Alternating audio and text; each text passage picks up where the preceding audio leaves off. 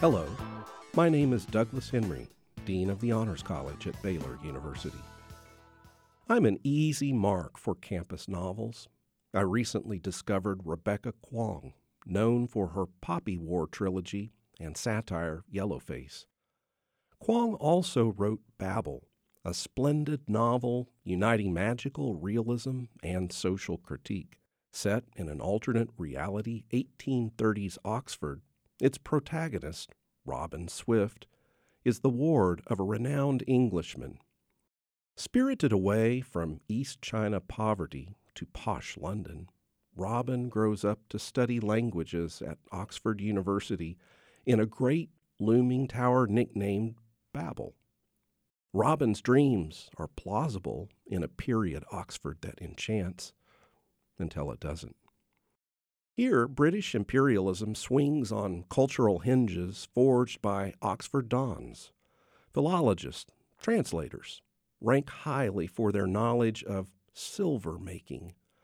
The novel's conceit is that when silver is engraved with similar words from two languages, there's a remainder of meaning, an untranslatable leftover. That's where magic happens.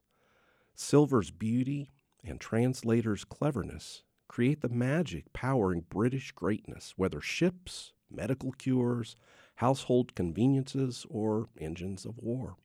Sadly, xenophobia, racism, and classism turn Robin's dreams nightmarish.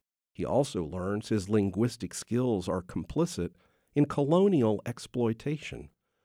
One memorable line notes an act of translation is necessarily always an act of betrayal. Robin ultimately makes a decision tying his story to the Bible's original story of Babel. However, the novel also gives an edifying view of translation based on humility and mutual understanding.